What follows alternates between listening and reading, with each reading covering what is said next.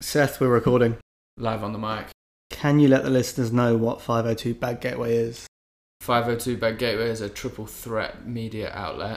There's a website and social media which has news, interviews, and photo shoots on. Hopefully, in the next month or so, we'll be launching issue two of the magazine, and that will feature ideas on the state of menswear and the fashion industry, alongside some banging editorial, a comic, and a whole host of other great stuff. And then there's this podcast, which is basically going to be topical conversation with you and me and some in depth interviews. So, we're planning a few interviews with friends and people that we've met through work. This podcast will document their creative output and the projects that they're working on. Our first interview is with Ruben Martino, aka Well Wishes 88. Ruben's a great guy who's as well informed as he is well dressed. A talented graphic designer, his lo fi visual style mixes phrases and lettering with sci fi visuals. Definitely check out Well Wishes 88 on Instagram as you listen. Hi,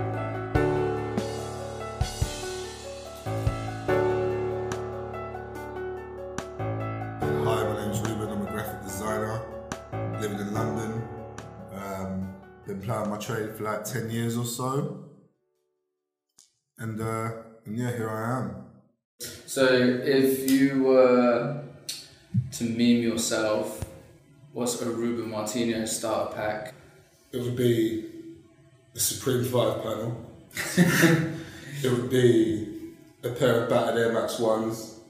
It would probably be like the Drake and Future album cover.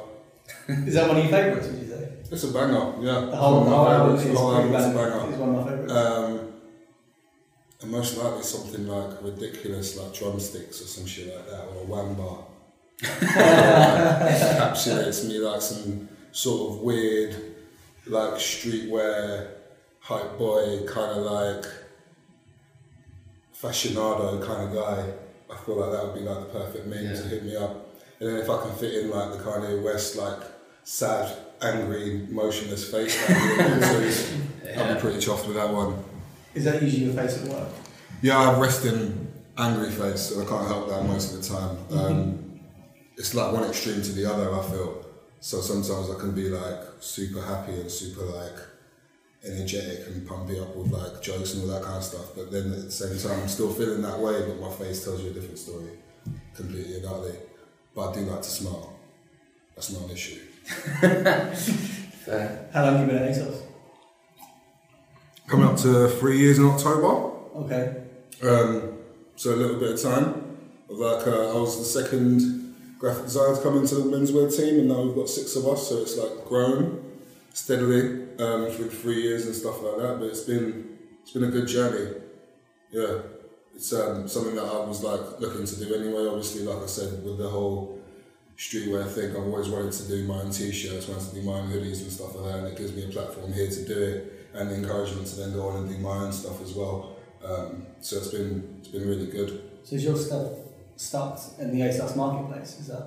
something- No. Well, no, Ruben does like the graphics for the actual Oh, but I thought maybe he got his own. oh stuff side there hustle. No, no, The uh, that's a completely different side hustle. It's uh, a thing Sure. where obviously to an extent things have to be a little bit commercial here and have to be a little bit more concise and a bit more restrained in terms of like design work and stuff like that. And with my side hustle, like I get to do literally whatever I want. The outlet's a lot more free. I can mess around with colours, mess around with tones. I literally have more control over it. Whereas here, it's more of a thing where I can do a graphic and it can be put onto a robe, it can be put onto swim shorts, it can be put onto sandals. I have no control after that. So um, with the personal work that I do, I have much more control of where it goes, how I put it into a medium, and all that kind of stuff. So it's a lot more beneficial for me. When I started out, I was doing a lot of collage, and from that came a lot of like nostalgic science fiction kind of landscapes and focal points and stuff like that. So my work has naturally moved from collage into a more digital platform, but I still carry that weird nostalgic, ambiguous, like utopia kind of vibe through into my digital work, and that works with like things that are just a bit obscure, you know, um, ritual-based imagery, old seventies visionary imagery, stuff like um, Russian posters from the seventies that are like adaptations of the Western posters, so to speak. So they're a bit more intense, a bit more weird and out there and stuff like that. Um, and then magazines that have um, inspired me from the points of like National Geographic for collage and gone into like things like Omni and that kind of stuff. So much more like you know science fiction, airbrush graphics, weird stuff. Is streetwear more your thing? Would you say like? I think like for me, like clothing and like the whole like body of it all has been like a massive part of it as well. Like I started out when I was younger buying my first pair of kicks at like my trainers and slamming kicks in Covent Garden and all that kind of stuff and in Soho. Um, and I was lucky enough to have different groups of friends, friends that were like super into DIY, hardcore and stuff. So I got an appreciation for like graphics in that sort of sense, like throwaway graphics, graphics that are quick and easy to make and stuff like that. But I still have like a, a big passion and a big like affection for like things that are a bit more commercial, a bit more like you know expensive in that sort of sense. So it's a big juxtaposition in the two, and um, I feel like that works quite well as a blend. So you mentioned Stone Island, and you previously mentioned Drake. What are your thoughts on the whole Drake now to Stone Island? Like he's now mates with Arco Mayer.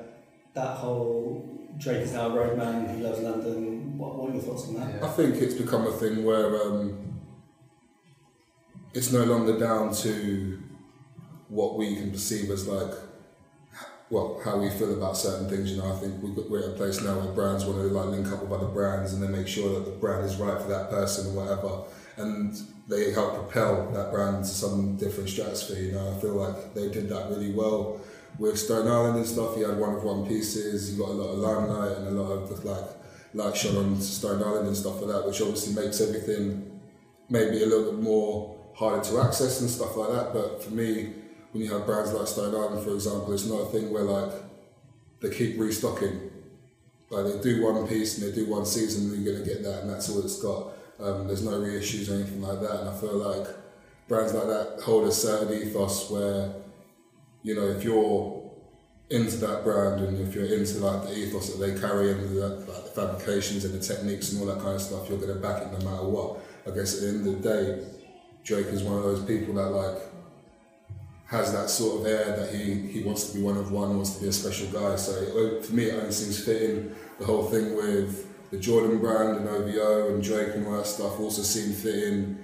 What doesn't seem fitting is the Adidas Drake stuff for me. It seems like another thing where someone's chucking a check, it's a bit bigger than Nike's one, I'll go with you guys. Um, so at the end of the day, money talks, and I'm sure, you know, if Maharishi were like going towards it, you probably would have taken that as well. But I guess it's one of those things where for me, the brand Stone Island and Drake sat sat pretty well, whereas Drake and Adidas, for example, don't sit that well Yeah. with me. What are your thoughts on Stone Island collaborating with the likes of Supreme and? Uh, Were you into that? Nike? For me, that was one of those ones where I was just there like, oh, this could have been. It could have been better than what it was, in my opinion. I mean, they've was- done a they've done a few, haven't they? Yeah. And um, Yeah. I feel like progressively, it's got worse. And I feel, as I feel with Supreme, it's got it's got worse. It becomes much more of a thing where I feel as if they don't take as much time considering like design aspects, fabric aspects, and all that kind of stuff. It seems very logo heavy all the time, even with their their new Fox racing stuff like today that came out and whatnot. Um, again, they push the boundaries, like the the heat trench and stuff like that. Um, but at the same time, it's just another it's just another money making scheme, isn't it? Like for me personally, I don't feel like it's a very good thing because, for example, they're never going to do a Supreme Sasquatch Fabrics thing because it's always Yeah. going to be too niche, too out there. They're probably not going to sell it all straight away, and if they when they did, I mean, have the slippers they're sitting for a while and stuff like that. So it becomes a much more thing of like, what can you dish out quick and what can't you dish out quick. And sometimes they stick their neck out, sometimes they do. Well, sometimes they don't, but I feel like the Stone Island Supreme stuff, good when it first started, gradually got worse. For example, that rose puffer floral jacket thing was, for me, oh, horrific. Um, so it's, and it's literally something that like we knock up here at ASOS day to day, you know, it doesn't feel different. And something that I always appreciated about Supreme was that it was different. It was hard to find a brand that was like in line with the design aesthetic, in line with the like kind of design fabrications that they were doing. And now, similar to Palace, it feels as if they're more well, it feels like they're conforming to the high street and like high street fashion and catwalk fashion more and more, and it's something that I didn't expect from them. You know, I expected them to make their own path opposed to following trends, so to speak. They've, they've definitely done that. haven't they? Like, have you seen the new billboards? Not billboards, but like the side of buses with the whole kind of catwalk sort of. Yeah, I caught that today actually going past the uh, Yeah. falafel man in Camden, which is big. May I. Um, but yeah, it's just stuff like that. You know, I think it's um, it's general progression. I understand that the whole thing with social media and all that kind of stuff like encourages you to do more, make more things accessible, have more you know items and products for the people that want it and stuff like that. But you got to kind of stay true to your ethos to a certain point. You know, and I feel like some brands have kept to that and some brands haven't. Like for example, Maharishi, they've been here for time and they continuously put out decent products and they don't ever try and put themselves out there on social media, marketing, anything like that, you know, and I feel like that's something that maybe they should be looking at again because it should be something that's like synonymous, you know, like Supreme, Palace, it's like a mm-hmm. different brand, they're doing different shit, they're not doing stuff that's catwalk or high street, it's literally different. Yeah, because to their detriment, they've gone they've gone under a few times, haven't they? And been bought out. Yeah. I don't know who's bought them out recently. I heard that JD bought them out last time. But like, JD bought out Maharishi. appa- apparently, that's what I heard. Jay, like they they've gone under, and I think potentially for that reason they do their marketing, they do have their advertising, Yeah. but their design and the process of what they do and how they make it is really really cool. It's, It's it's one of those ones though you can always pick up a Maharishi bargain on eBay, innit? Yeah, yeah. It's sort of Oh, really? yeah, like it, there's some of it's out. absolute shite, but some of it's really really sick. And It's It's the like, embroidery pieces that get me the most, man. Yeah. The embroidery level is on a different scale, you know, and like obviously we work here, we know like the costs and all that kind of stuff.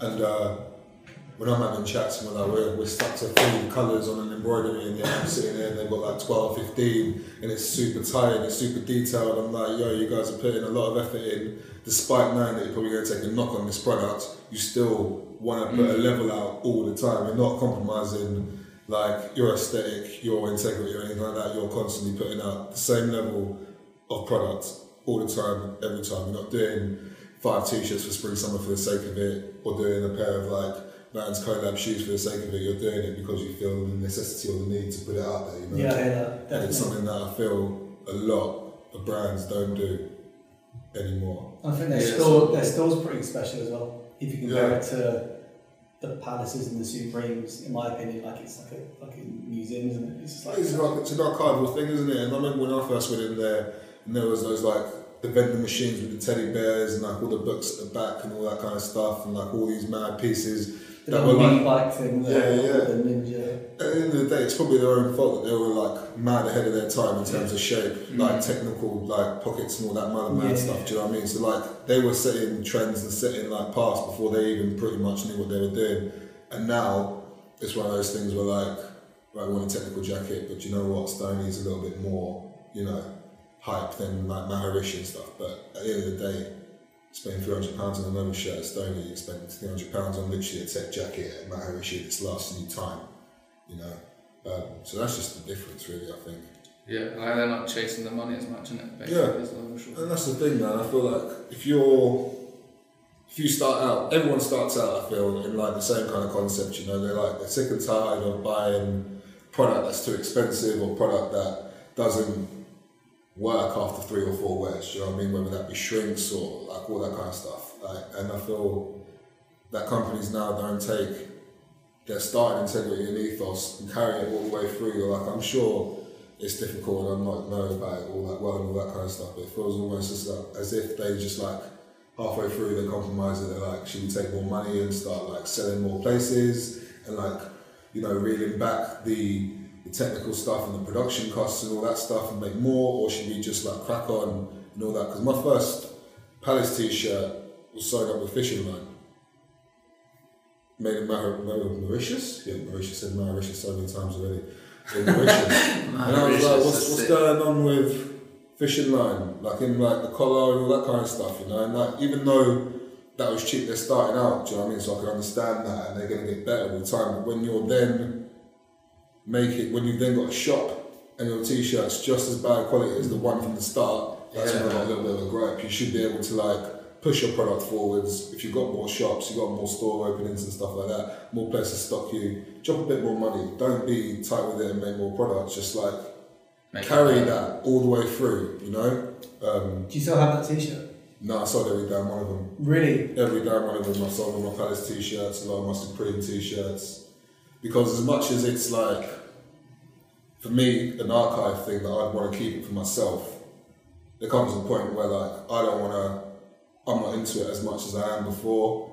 And if someone's going to turn around and offer me like four times the price of something that I've worn for five years, then hey man, I going to do money talks. But this is all like you know well contradicted in itself. Do you know what I'm saying? It is, but But it's it's like it's, it's yeah. a cycle, isn't it? It is now because that's where it's got to now. Do you know what I mean? Like you buy, you sell, you buy and you keep. Like, and it's one of those things where more often than not, you buy, you wear, you use it, you sell it unless there's something terribly wrong with it. You know. Um, That's and then good. That's a, if you've sold them all, what did you got? What did you buy with the money? What did you cop next? I'm uh, I'm really.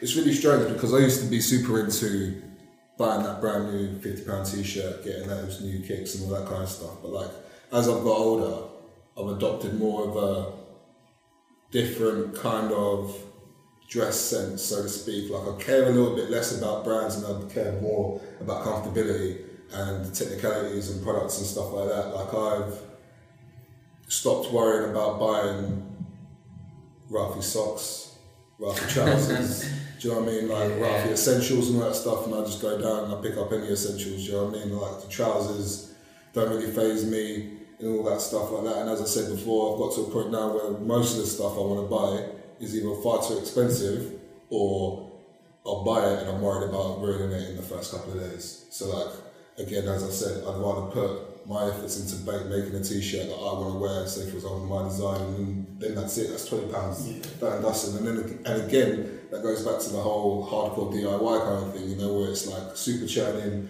You can recycle t-shirts quick time. You can use them whenever you want, however you want, whether they get dirty or not. You don't. You still like that t-shirt because it's a sick design, right? But you're not like, fuck, I just wrecked that Yeah, t-shirt. It cost me yeah, ninety yeah. quid. You know, and I feel like that's something that we should be able to like maybe bring back sometimes. Like it's all good dressing nice every now and again, having that expensive piece like one or two, but like to be clubbed out with three, four grand's worth of stuff on your back is just not. it's not really the look. It's not really It's a the bit look. like It's mad. It's like the moving. I feel like you've still got loads of kids and shit, obviously still into Supreme, but everyone who's like around our age is, I'm gonna call this post hype. Kind of, they're like, I'm not, you know, Dis- not interested. Like if you if you saw anyone turn up in uh, like a bogo now, you'd just be there like, oh, like that's Maybe a box logo, but like, But, like, you'd a still high be there. malice thing, I'd be like, yeah. oh. No, you'd be like, oh, this is a bit. I think that's a decent segue into like, what's your favourite piece? What's probably the one thing that you could wear for a long time, or the thing that you'd save in a fire, the thing that you fuck with the most? Maybe not wear the most, but your favourite piece. There's like two things that I haven't sold out of, my, uh, out of the whole Supreme thing, and it's the um, the Nate Lowe Shibuya box logo with the bullet holes. Man. And the other one is a um, it's a grey mile out of order t-shirt. It's got the um, Liberty print on the back. I think it's got like a like a hardcore scene on the front. The type is washed away and like distressed and stuff, and it's in a really nice like green and orange gradient. And those two aren't going anywhere. Like they're the ones that I've wanted kept because again, like I said, the Supreme aspect of it always felt to me a little bit di- DIY, a little bit hardcore and stuff like that. And that T-shirt resonated everything that I felt at that time. And again, like I said, the, Matt, the Nate Lowe box logo I think is the best one out of the bunch. Where did you get them from? Was that like a eBay Um, hustle back in the day? No, there was a place called He- Hip Leeds when I Oh. went to uni, um, and that's where I first encountered queues for clothes. I was a bit mad, but it was a bit well. well, There was a situation where like Hip Leeds was tiny, tiny, tiny shop, and you had to go upstairs and you used to do like one, two people at a time, and like the most it would be was like thirty people. Do you know what I mean? Nothing like it is now. Um, but there was much more of a sense of I community. was going to say, 'cause you probably knew most of those people. Yeah. They knew you, and you probably Mm. spoke And like to you then link up and you go to the to the shop up together and that, and you wouldn't get stressy about who got in there first and all that kind of stuff. Um, and it was a much better vibe. And it's the same thing with Hideout. You know, I think that was something like 2006, 2007 when I started going there. And that again was like a nice, friendly vibe. They had a few little pieces, but they also carried Stussy, original fake, stuff that all sat well together. Nothing ever seemed out of place. Um, Did you ever go to Bond International? That used to be somewhere No. somewhere in central. I forgot where. I went there when I was literally at fourteen. I might have done. No. But like again, I can't remember. Literally, the only ones that like stick out of my mind were my trainers, slamming kicks, hideout, and this dicey shop on seven dials. Yeah. For me, those were the ones to go for. Segwaying quickly into something else, complete pivot. One time I saw you doing something on the Epcot Centre. Can you tell us a little bit about that, and then also how you found out about what it was? Like, what was the thing that put you onto it? Um, strangely enough, like my girlfriend went to uh, the Disney resort in Orlando when she was younger. And she mentioned that there was like this space thing called the Epcot Center. Um, she didn't really go into it because it seemed a little bit boring, and I was like, it sounds a little bit intriguing. Obviously, going off the whole sci-fi science thing, did a little bit of research, and like I found out that you know Walt Disney was a bit of a bossy dude in terms of trying to bring things forward, you know, and they dedicated a whole chunk of their park to essentially this like futuristic haven where they, show you like futuristic cars and they show you science and they talk about space and all that kind of stuff. Ultimately, like it opened up, I think, in 1972. Um, and they pumped loads of money into it. It's closed now, well, most of it's closed, have been rebranded and stuff like that. But it's just the, um, for me, it was more the ideas that they had about how the future was going to be and how it's like transgressed into what it is now, you know. And I felt like one of those places like the Epcot Centre doesn't get all that much. Well, that was the first time I'd heard about it. So for me, that was a bit of a bizarre situation because I felt like I was quite in the know about all the science fiction and you know theories and all that kind of stuff. But like looking into it and researching more and more, there's like different parts of it, different aspects of it, like what it did for essentially the community in Florida as well, and what happened to it after it all disappeared. And I found it a really interesting thing, and I was just like, you know what, I'm just going to do like a bit of a informative design project on it. Managed to pull out, I think it was something like eight, nine designs. Got to a point where I even wanted to do more, you know, because I felt as if like it, it garnered that kind of attention as well. Um, it was a really good, really good and inspirational project for me to do because like it gave me a bit more insight into like just how things have changed massively. You know, like I remember watching movies back in the day when I was younger, and it was a case of like we'd have flying cars by 2020, we'd have silver suits by 2020, we'd be eating astronaut food by 2020, and like you know we're on the cusp of it now. And nothing's really changed. And there's no Yeah. hoverboards. There's no like hover cars. There's nothing insane. There's no like cities in the sky or anything like that. You know, it's everything's changed, but it's been more of like in the sense of personal technological advancements and like more resonating with the person than it is like the environment and stuff like that. Um, because we haven't really changed the way in which we're living back then to how we are now. You know, I think there's like smaller aspects of it. You know, there's more organisations that want to do environmental power and want to help out in that sort of sense, but we're still drilling for oil. Yeah. We're still driving yeah. cars. What are your you know what thoughts on what are your thoughts on like wearable tech and how like how bigger brands such as like Uniqlo's of the world are trying to do like you know asymmetric tech kind of looking products or like Birds and Snowballs do like a they're like a solar panel on like the shoulder one they're like AK jackets that kind of charges your iPod or your iPhone. It's kind of I don't know is it a bit gimmicky? Are you like I I'm feel like it's I feel like it's the way it's, it's supposed to go. You know, I was having a conversation with my mate Mike the other day, and he was telling me about a um, an Issey Miyake book that he had a look at where I think I can't remember the name of it. Some obscure Japanese like designer had made this utilitarian jacket that had like ninety five pockets. Um, that was like apocalypse ready, and it was all inside pockets, all inside the trouser pockets and stuff like that. And like to consider that was in like the nineties or late eighties and stuff like that. People have already got that kind of idea, that thought in their head where you know what, it's going to be important one day maybe to be able to like carry as much as I can or like to have all the things that are essential to my day to day on my person all the time. So I feel like it's just natural progression. The whole thing of adapting it to fit in with technology is only natural, man. I mean, look at Gore-Tex, and now they were like doing stuff in Patagonia. So like, it's only natural for it to go down this avenue. I feel, you know.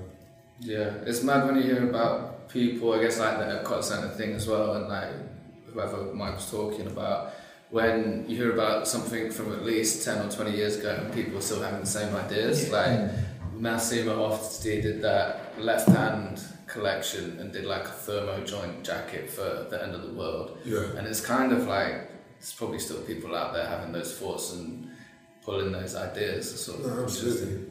Definitely, there was a guy I used to work with, and he made a, a coat that would turn into a like a like a bivy bag, so you could Oh. go cycling on it for like long distance, Yeah. and you wouldn't have to carry like a like a bike bag on the back of your bag, so it saved loads of weight. You basically pull it out, and it was made out of some weird like like not Cuben yeah Cuben fibre. Yeah, And you yeah. just put all down, massive zip, and that's actually been like that's kind of all encompassing, all in one, just rolled out from that. I think it was in the tail, all out. It's nice. I get really, I get really hype on that. I always Yeah, end up looking at is. acronym, thinking like, can my credit card limit take this? I'm just gonna get that. Yeah, I'm the just answer's like, always fuck no. everything with it. You like go out, someone burn a hole in it with a cigarette, you then That's a what I mean. fight. Do you know what? bits of it. That's it, isn't it? At the same time, because like things like that cost a premium, but they're going to last you as long as you don't wreck them. You know, you look after them, they're going to last you yonks, man. They're going to last you 10, 12 years, 20 years, whatever. And it's still going to be a fresh idea in 20 years. Because I find like everything is like incredibly cyclical, whether it be art, music, and all that kind of stuff. Everyone picks references up and all that.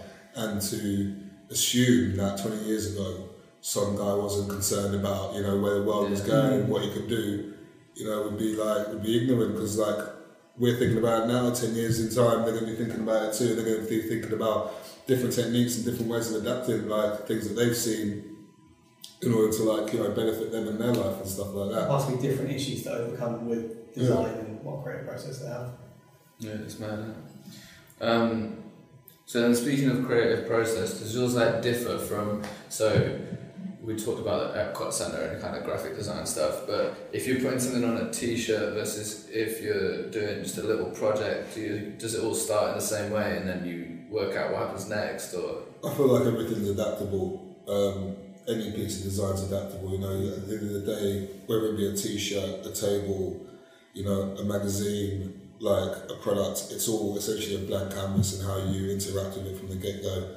Um, I'm lucky enough to like the graphic design that I do.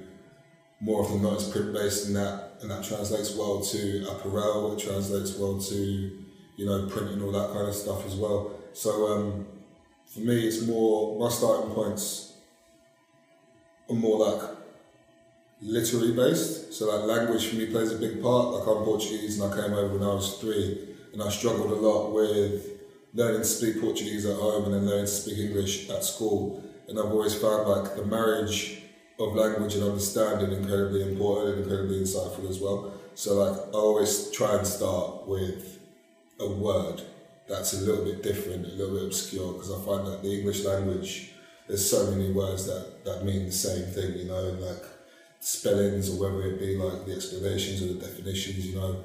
Um, that for me is my first point of reference. And then from that, I can work with images, with compositions, with colours and all that kind of stuff and how I see fit from literally just that word, which is, just sick? yeah, it's good. So, how did you find it growing up in a relatively multicultural kind of design company and being like a young man of colour, studying design? How was that at home? Was it kind of like, and you like your friendship circle, was it kind of like, mate, what are you doing? We don't do Mm. that. Because coming from an Indian background, I can tell you, like studying photography at like uh, foundation level, it was like, the fuck you doing, bro? yeah. Come on. Especially my cousins that was all being doctors or straight finance, or that's it, like finance will die. It goes against the grain a little bit, Yeah. you know, and I feel like I, I wanted to conform and be a little bit like my mates when I left you, left school. Mm. Because I wanted to be a history teacher. All of them were like academics, they were like science, maths, and all that stuff. And I was like, right, I want to stay with this group of people, so I want to do something that's like academic, Yeah. getting bust on some history. Didn't get enough GCSEs for history. I got pied off and told to go do a GNVQ in art and design.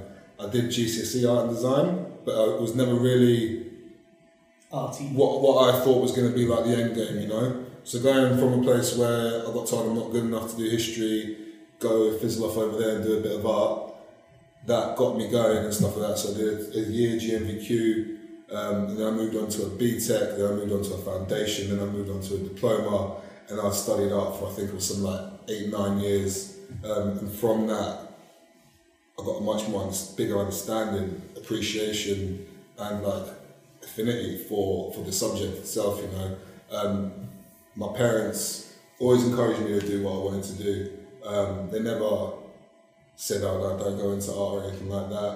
Um, my friends too, they're all the ones that I've stuck with. They're all pretty creative based. They all are into the same kind of music as me, same kind of like you know fashion sense and all that kind of stuff. So they carry me as well in a sort of sense where I don't feel as if there's any pressure on me to be different. You know, I've got friends that do computer tech. I've got friends that do plumbing and stuff like that. So it's each mad different spectrum. But at the end of the day, we're all essentially working to like offer a product, so to speak, or offer an opinion in a sort of sense. We're all there to do a job, you know, whether that be manual or or creatively.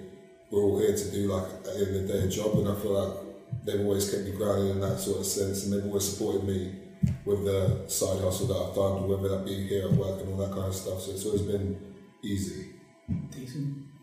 Do you want to talk more about this project that you've done recently, this Yalla? So um, Yalla came about with um, a friend that I knew from in Leeds, from Leeds called Mike, uh, Michael Ford, and he um, runs this thing called X-ray free electron laser. And he's uh, it's, sick it's a mad name. It's hard. Sometimes you've got to take a little bit of time to remember what it is.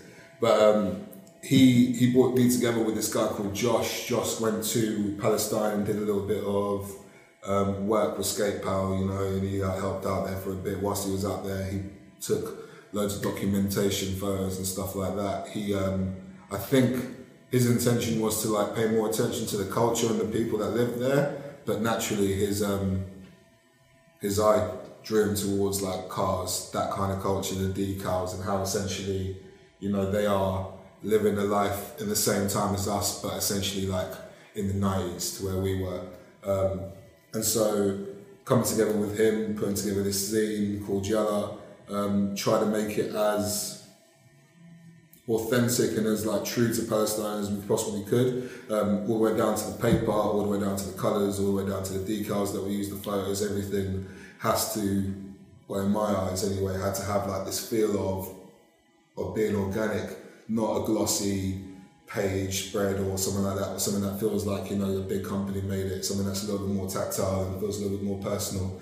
And I feel like his photos definitely carried that kind of uh, aesthetic through. And like with the combination of my design work, it was literally easy just to tweak, change, add a few little designs and stuff like that, and it came together really well. Um, and it's the first of many, I believe. Like they brought out a, a zine recently before this one called Riding Shotgun, which again focused on cars. So as you can see, that is the general progression of the um, And is that you talk about skate pal or X-ray free? What? What was his thing? X-ray free electron laser. X-ray free electron laser. Is it they're bringing out the the, the guy did X-ray free electron. laser. He needs to like get a little Exfil. shorter. You can drop it to an Exfil. Exfil, don't Exfil. You can drop it to Exfil. Yeah. So the guy does Expo. Did he just link you two up, or Well, he's, is um, he the one, or is Skate Pal publishing the zine? No, no, no. He, he's one of linked us up. He's the creator of it all, and he's one of those guys that's like his. I think his natural gift is bringing people together. You know, Yeah. getting them into conversation, getting like-minded people into a room, and being able to like spark up ideas and stuff like that. So he brought us together. I didn't know Josh before that, or the other guy Paul as well, who does a lot of um, typesetting and stuff like that. I didn't really know. I didn't know them at all. And after this project that we've done, we're quite. It's quite a tight thing, you know, and like it sparked a bit of a surge within us to do more, to do as much as we can. Because to an extent, I feel as if London lacks a bit of this like DIY communal like stuff. You know, I feel like the only place that really like brings that kind of thing together is Goodhood. Beach London did it as well, but I feel like they've gone up to um, the top up there in Camden and stuff like that. They don't do as much as they maybe did. Um, and the other thing that you've got is maybe off print the illustration fair. So it's more of this thing where you know we can put out products, put out ideas, and hopefully get to a point where we can like distribute them on a more massive scale and give them out in a s- more of a sense where like it's an art fair here in London, anywhere really, because Mike does a lot of jet setting, he goes from place to place, and this is another thing, he's able to meet up and talk to different like-minded people in different countries, you know, and that's something that we want to take advantage of in the sense where we can get different outlooks and different perspectives on things that we also think about, whether it be like apocalyptic utilitarian Yeah. gear or what was the other thing he was talking about? He was talking about like gamma radiation plants and stuff like that, you know, just different thoughts, different ideas and conversations that he's had with people from halfway across the world that he can bring to us or we can bring to them and stuff and then, you know, do like a worldwide collaboration because I feel like collaborations are more often than not overlooked. I know I did it a lot at uni. I didn't ever want to collaborate with anybody. I always felt like I could do it on my own and I'd get it out on my own. But there's absolutely nothing wrong with getting a hand, getting a different perspective, having like a mate that can like, you know, back you through like a product that you want to put out and stuff like that. So collaboration for me, I've learned very late on into my life that it's like a very important thing and to do it as much as you can whenever you can, you know, because like it's tough doing stuff on your own. There's no need for it, you know. So, what would be your maybe not ideal brief, but if any brand was to come to you, who what like, what would be your kind of top first choice? And also, second question that's similar to that: What's the brand that you'd be like, you know, I'm not really on it, but the paycheck is just too good to say no to? For me, I, I, I really want to be working with like DSM in terms of like how they carry their t-shirt section, the t-shirt shop and stuff like that. I feel like they give a really good insight into like up and coming brands, into like startups and stuff like that, and they always give them a chance. And once they've like got to that level, you know, I feel like they come back to you and they ask you to do more bits and bobs, as you can see with like, you know, the DSM brain dead stuff that they've done together, with the collab in Japan and stuff like that. So like for me, DSM would be one of those things to like aspire to because I feel like as much as they have their own aesthetic and stuff, they will give you free creative direction. And I feel like a lot of brands don't do that. Um, They do have a bit of a platform, don't they, with like Springboard and some really tiny brands. that Yeah. just absolutely. I mean, It's like, like it's the one shop. It's like there and maybe Hostem, but you walk Yeah. in, and it's like no, you can't afford anything, but you'll still find something that's kind of there. Like, what the fuck? It's is so this? mad, isn't it? Just like you've got obviously Junya and CDG and all that stuff, and a bit of Palace and whatever, whatever. But there's always a few racks of Go brand around the corner, man. They have the Lies Records T-shirts. I think before most people, and they've like blown up now since they started the record label and stuff like that. They had Better beforehand. They started doing Brain beforehand. Like they had, they always have the small niche DIY design people. You know, they always try and get them in, and then from there it just it blows up like as it as it should do. You know, but I feel like they give a good platform and springboard, as you mentioned, to people that want to do something but maybe a little bit different. So is, is, is there a brand that you know maybe totally is in every fibre of your body? You're just like, you know what, I don't fuck with them. If super dry. comes Yeah, super dry, that like money. Man. some like Uh, some Primark. There's stuff like obviously super dry is not happening, H and M's not happening, Zara's not happening, Topshop's not happening. Um, You mentioned H and M. Like, is that because of the recent? Apparently, they did something like the any street art they could replicate. Don't quote me on that, but it's something similar to no, that. they, did. they had like this thing. Where I think they even opened up a lawsuit against Revok or something, saying that you know if it's done on the street, it's intentionally fair. That's fair it. game. Like That's if I what I take the photo, it's mine. Yeah, yeah. Um, yeah. you can't really do anything about it. But at the end of the day, as much as it's for public consumption, you need to give praise and like, you know, at least mention the people that you're Yeah. referencing when you're doing this stuff. Because everyone, especially like street artists and graffiti artists, you know, they're striving and their, their intention is not to get to that place, you know. They just want to express themselves and get dangerous with shit. Um, so it's like, take that aesthetic and take that ethos and then carry it over to fast fashion and be like, nah, it's not No, for you. no. It's it's ours. Like we can do what we want with it. It's a bit of a slap in the face, you know, and that's the backlash that they get. Um, and it's the same with like Forever Twenty One, uh, Zara, H and M, you know, Top Shop. It's all it's all fast fashion, and everyone has to like you know reference certain bits and bobs. But at the same time, I hate how people can come through and talk about you know Kanye's tour stuff for um, St Pablo, whatever. 21 Forever, Forever 21, or whatever, ripped that design off. Like, nah, they ripped off. First and foremost, it was done for a Japanese radio station. The artist then did it for Kanye. Kanye then put it out. H&M sees what they do, they're going to copy that or they're going to reference it. So at least mention where the origin the origin came Yeah. from. Do you know what I mean? Don't there is a sense where like, oh, this super famous dude or whatever's done it first, so it's gospel. He's done it first. Because even looking at like you know the whole thing with Virgil, Virgil openly says that he references stuff, but he keeps getting dragged into this like dark corner, being like you bit Raf or you bit old school Dior or whatever. Do you know what I mean? But it's cyclical, just like music, just like fashion. Everything's referenced, everything's taken from the point from before. It's just how you decide to reinterpret that idea, you know? And who you're crediting. Important. Yeah, exactly. Do you think he'll do well at uh, Louis Vuitton?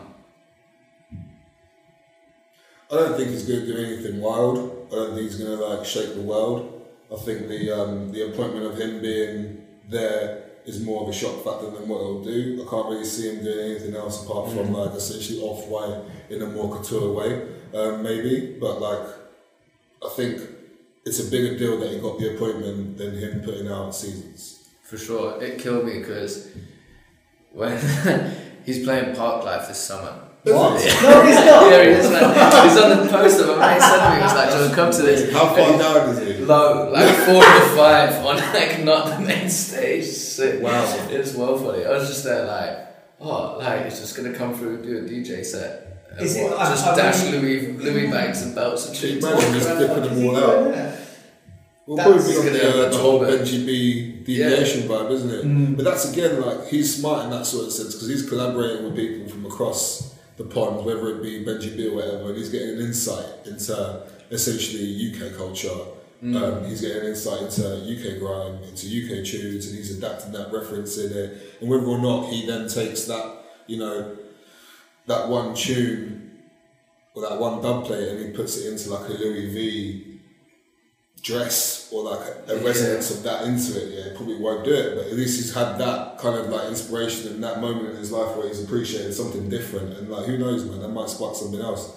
So again, goes back to the collaborating thing. Like, why would you not want to link up with people that are like minded like you and that can essentially shape the world a little bit? I It'd be interesting to see what he does Yeah. with like runway music, like for the shows. Mm. Yeah. Because he's yeah, like you said, the whole Benji B off white nights that he did when they were in town. That party was sick because it was Mm. like everyone and anyone was on that that roster for that night. Pretty much fit. Um, I think that's more or less it. Oh, what's um? Did we talk actually about what the t-shirts you're making are? I think we mentioned it. No. We didn't go into it. Um, so like the t-shirts are just an extensive part of, um, the design work. Like I, my biggest thing at the moment with um, with having a lot of stuff on like Instagram and Tumblr is that it's not tangible. It's not a physical thing. You know, it's a very flat thing that you see through your screen, and like we're all guilty of just flicking through and liking. It's a very easy process, you know. Um, and I don't want to lose myself in that sort of digital world where everything I do only gets like praise or like airtime, but through like a screen. You know, I feel like it needs to be a physical, tangible thing, and that's the same with with zines and stuff like that. It's all well and good having a poster, but unless I can feel it, it isn't technically real. You know, it's something that you like you have to have. It's like having a 100 GSM cotton t-shirt and having a 180 GSM cotton t-shirt. I like them heavy duty. I don't like them thin because of the feel, you know. And I feel like me making t-shirts and like apparel and hoodies and all that kind of stuff boils down to again me not wanting to drop excessive amounts of money on, on t-shirts and stuff and I know it's not going to be printed right, done properly, mass produced and all that kind of stuff or someone else's idea or opinion or thought, you know, that I don't want to sit well with, but hey, it's a Palace t-shirt, it's here, so I might as well grab it. I'd rather like take the time out, drop the 20, 30 pounds or whatever, get one of one made, get a bunch made from me and my mates and whatever, and if you want like them, you like them, if you don't, you don't. But at the same time, I'm never going to be, never going to feel like I need to look out for it, make sure that it's washed inside out, make sure that it's not getting stained and all that kind of stuff, because it is just a t-shirt, and I like that's what it should be. Like, it should be like this one thing that's always on your chest that you should be able to just like interchange on and off and not worry about the cost or the repercussions of buying a hundred pound t-shirt. Like the thing that sticks out to me most is when I was a little bit younger and I went to Bape and I picked up like a little polo and the price went on it. And I walked over to the till and I was like, yeah, I'll take that. And she was like, it's 89 pounds. And inside I was dying. I was like, nah, I was like, save face, like, take the plastic, take it. Oh, And like the thing is, you I busted it twice, got paint on it. Done. Uh, like, you know what I mean? I'm like ninety pound down and shit, but I got like this really nice polo with a little stain on it. Still got it, but I got it for home. Got it for like gardening and shit. Do you know what I mean? But if I've got like a stain on a twenty pound t-shirt, thirty pound t-shirt, man, it's like onto the next one. I can get the next one. Yeah. You know, and it's something that I feel we used to do, or they used to do, in terms of like selling t-shirts, like at base levels, 30 quid, 35, and now you're picking up t-shirts for 48, 52 pounds, you know. Um, I think there's a brand called Iron, London, I'm not even trying to like dark it, but like heavy cotton t-shirts, 75 pounds, one print, plus the sole. Nah, like it's too much money, man. I can't be doing that stuff. And I know that like, I know that things are getting more expensive and like that's the way the world's going, but like just because everything else is expensive, like apparel doesn't have to be, it needs to be accessible for everybody, you know. It shouldn't be a thing where like I like your t shirt but I can't afford that t shirt because it's like 75, 90 quid. Um, it should be a case of like I want that t shirt. 20 quid, sound, I got it, next one, boom, 20 pound, next one. Um, so for me, translating my design work into apparel is like a natural thing, natural progression, natural avenue, um, and it's something that I'm gonna try and do like continuously up until a point where I feel like it's it's established enough to like put it out more openly, you know, like open up to the doors of the world. Like like I said earlier, like integrity and ethos has always been to make stuff that's affordable that I like, to not compromise and stuff like that. But it's like we said, if a brand comes through that you don't really agree with and they offer you big bucks, like what do you do there and all that kind of stuff. Um, but I feel like it just depends on who you are as a person. At the end of the day, like where your integrity stands and where you decide you want to take your stuff further. Because at the end of the day, the well wisher stuff is me. It's my brand. It's the face of it. So if I start doing stuff for Superdry, that's gonna that's gonna be in the history of the brand forever. You know, and I've got to be more conscious of of that kind of stuff than not, so to speak. Catch me on Instagram, um, wellwishes88, Tumblr, Ruben Martino, WW88. Um, no website just yet. In the works. In the works, under construction. Finding the right guy. Yeah. Yeah, sick. Thank you very much, man. Yeah, No worries, man. Big up. Next up, we have a section where we discuss whatever is happening in menswear. This week, it's going to be Virgil Abloh and how he's fucking everywhere. He's doing daily collabs with Nike, has a new one with Rimowa, and has just done one with IKEA. Everything seems to be in inverted commas and with an orange tag on it. We're in a Virgil moment. We'll be focusing on the Louis Vuitton show and what it means for the future of menswear. So the world of Virgil Abloh, Oh man, we're actually living in it. I thought it was going to be loads more shit than it was. I thought it was going to be not as streetwear orientated. Oh really? I don't know, like it just seemed a bit.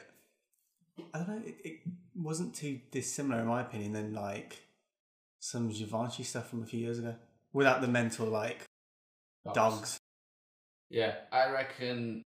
You know what? Actually, I think we both thought there was one really, really sick look, which was, to be fair, when I was watching it, it's one of the first ones that that came down the runway that you saw clearly, and it was the silk sort of see-through T-shirt Yeah, that was very, very fire. I don't. Yeah, I I get it, but it also looks really fake. Like it looks like the sort of thing you'd see yeah. in like a market. Yeah, but also could be one of the things where you touch it and you're there like, oh, I do wonder what it's made out of. Like, not rayon. Some next, no, like, surely it's got to be something sick. some next level silk. That's I- silk. The other impression that I got was it would be the kind of thing where you'd see it in a store and you'd go, you'd want, well, ideally you'd want to go, oh my god, this is sick. Have you been to the Louis Vuitton store? Not in a long time. It's mad. It's got like four floors. The one in Bond Street, anyway. And it's got like a library. And there's like in the downstairs bit, it's like an Aladdin's cave that goes through. There's a massive art piece, and just like I don't know, that I, I never knew that Louis Vuitton like they Yeah. produce. It's mad. But like, it's so one of those brands that like, I wouldn't, I wouldn't even think to buy. Not that I'd have the money to, but I wouldn't be like, cool, I'm gonna go and try and cop whatever piece I want next from Louis. I don't. Yeah, I've never thought to like buy garms from that. Not that, like you said, not that I ever fucking would ever have the money to do that. What was really interesting was the the cast. Is it called a cast? The models. Yeah, yeah, yeah. yeah. They were. It was literally the people from London, And the people of the man them. basically, Just literally Or- guys that you probably know through friends of friends that you might have seen at like Visions or like yeah. through Instagram or something. And shout out fucking Kid Cudi for having the worst hay fever in the world. Guy's eyes were fucking shut. Well, that's that. I mean, being a hay fever sufferer myself, I feel I feel his pain, man. Yeah, no, it's true. He did look. I couldn't work out. It looked like he was squinting though. Did you not think that? Was he? Do you think he was just like super high? Yeah, maybe. And it also didn't realise he was so like. There must have been the guy behind it. Must have been like six foot four. It was really unfortunate. It was um, it was mad f- for me seeing Lucien Clarke. That was the first person I noticed. That was like I was like, one minute, that's Mm. that's the Palace guy, And then the other Palace guy. Blondey. Yeah. Blondey McCoy. There's a there's kind of like there's a guy called Bakar. Yeah. KK. I don't know who he is, but he's just like again an Instagram geezer, and he's just then he's like, all right, this is kind of mad. Yeah. I wonder who did the casting and how that worked out, and how much creative freedom does Virgil Abloh actually have? Yeah. Did you watch the Dior and I thing? No, is that the thing with Raf? Is it decent? It's actually really worth a watch, just in terms of you get to see a bit of like Raf Simons, but as much as that, you get to see how Dior as a company works, and they just got like all of these really incredibly talented middle-aged women that you could go up to them and be like, "So I want to make a reversible double-breasted blazer," And they'll be and they would like be like, "Cool, I'll get that done for you today." Oh, and they're in the couture house sort of thing. yeah, and they're the like, atelier, and it's sick.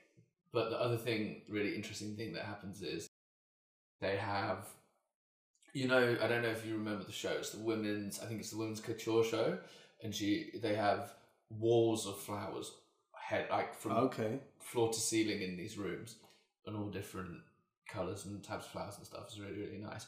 But they have to ring up. Uh, they call him Monsieur Arnault. You know the guy Yeah, who owns yeah, uh, yeah, yeah, VH, right? So they ring they ring him up and just have to ask him if it's all right to like spend two hundred thousand euros on flowers or whatever. And he's there like, yeah, no probs. Or like, I don't know if that's how the conversation went, but they got the flowers. It's very funny. So I imagine like he's like, yeah. So we're gonna call like Blondey McCoy to like be one of the runway models. I don't know if that's how it works. I have no idea. I've never worked. But he got signed to Kate Moss's agency. I saw that as well, and that's so apparently their agency is around the corner from the Egg nightclub in North London. That's very funny. Yeah, Noel Gallagher. Is it Noel Gallagher or Liam Gallagher? Who's got Pretty Green? Yeah, Liam. The showroom is also around the corner from there. It's like such a weird little area that. I once saw so in the Kazi Bro Turkish barbershop by work Mm. in Camden, Mornington Crescent.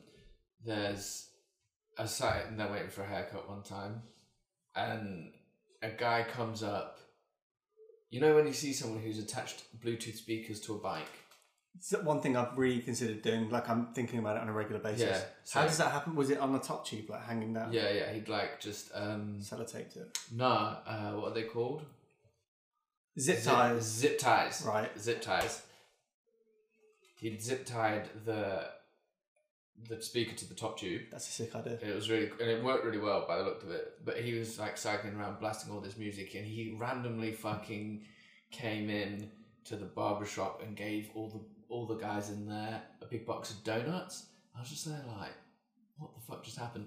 And then one of the guys went, Oh yeah, he owns the egg nightclub. I was there like, what?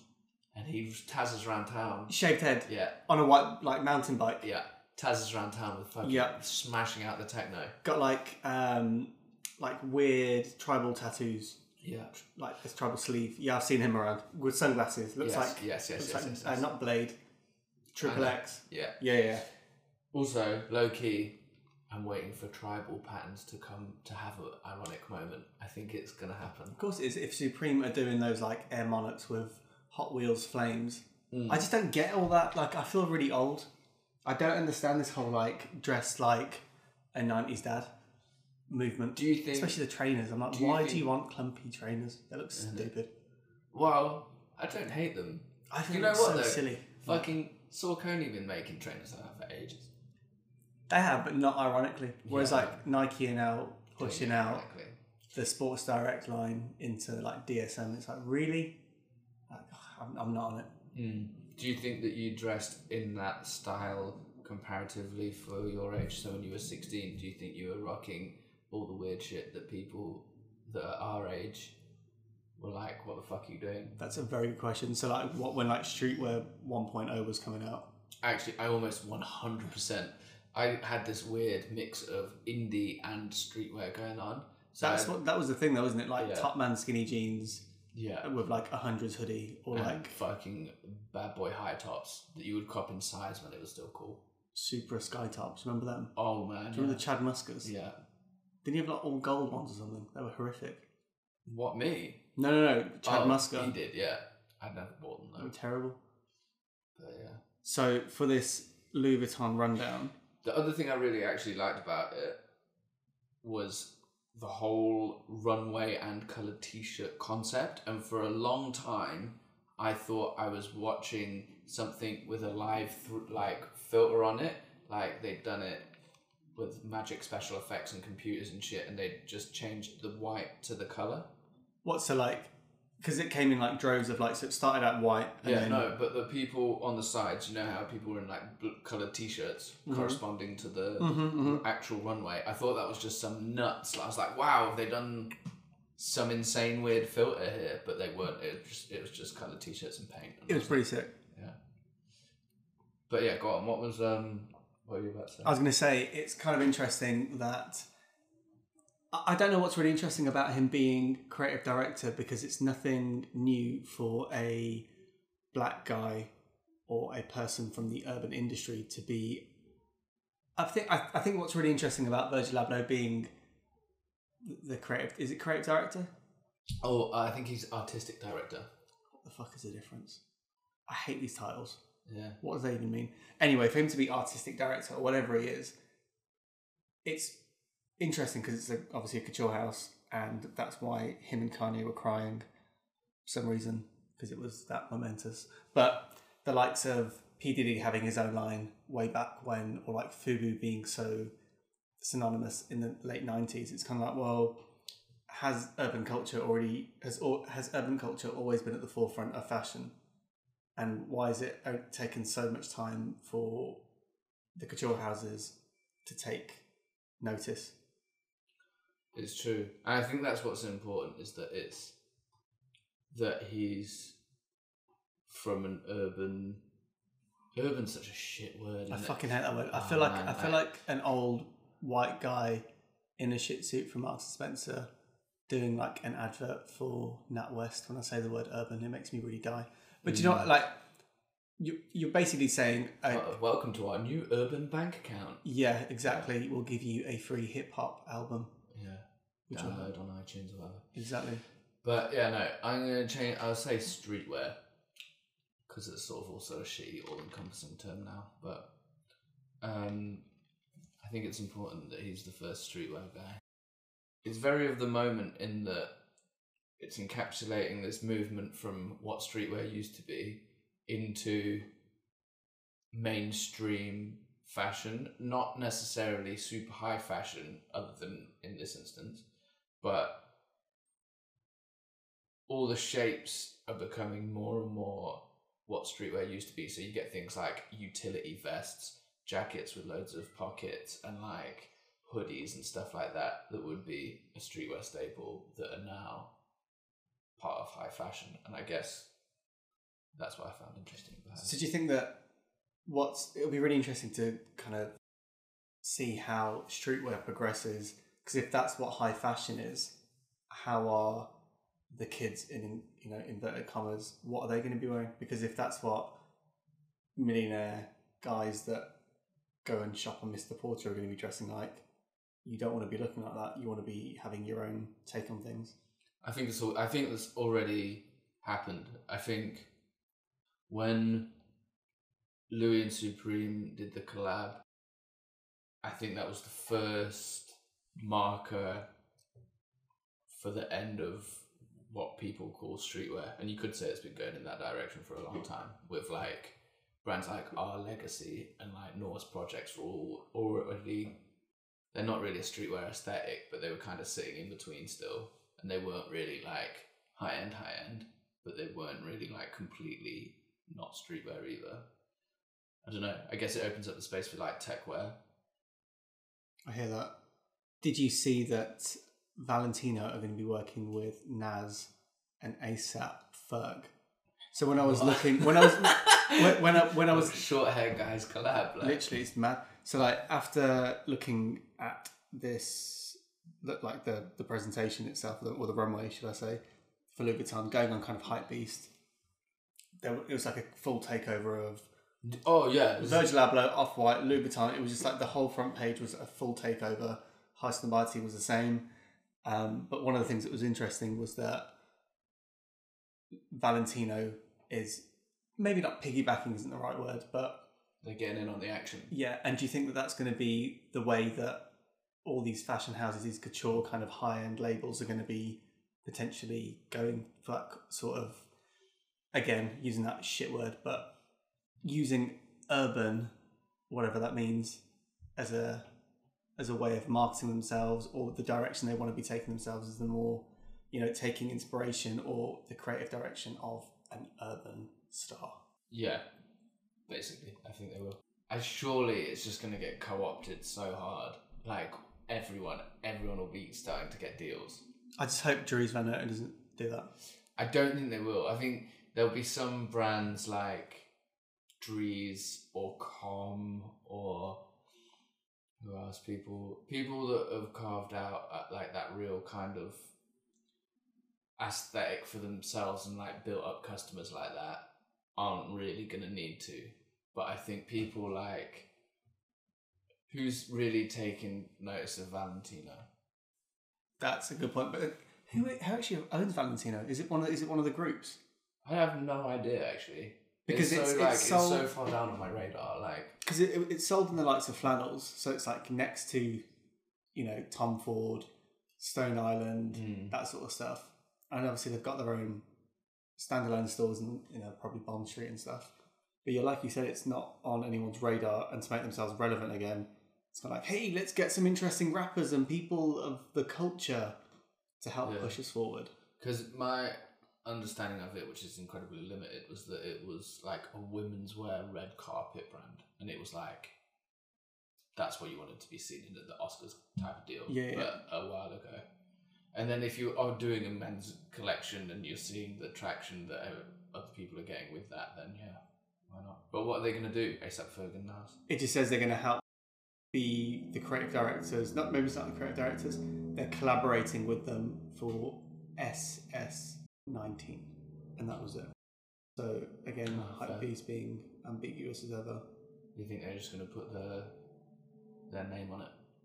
Well, similar to like what Pharrell being the creative director of G Star, that sort of thing. Like, what does he actually do? What does Rihanna do at Puma? Probably not a lot.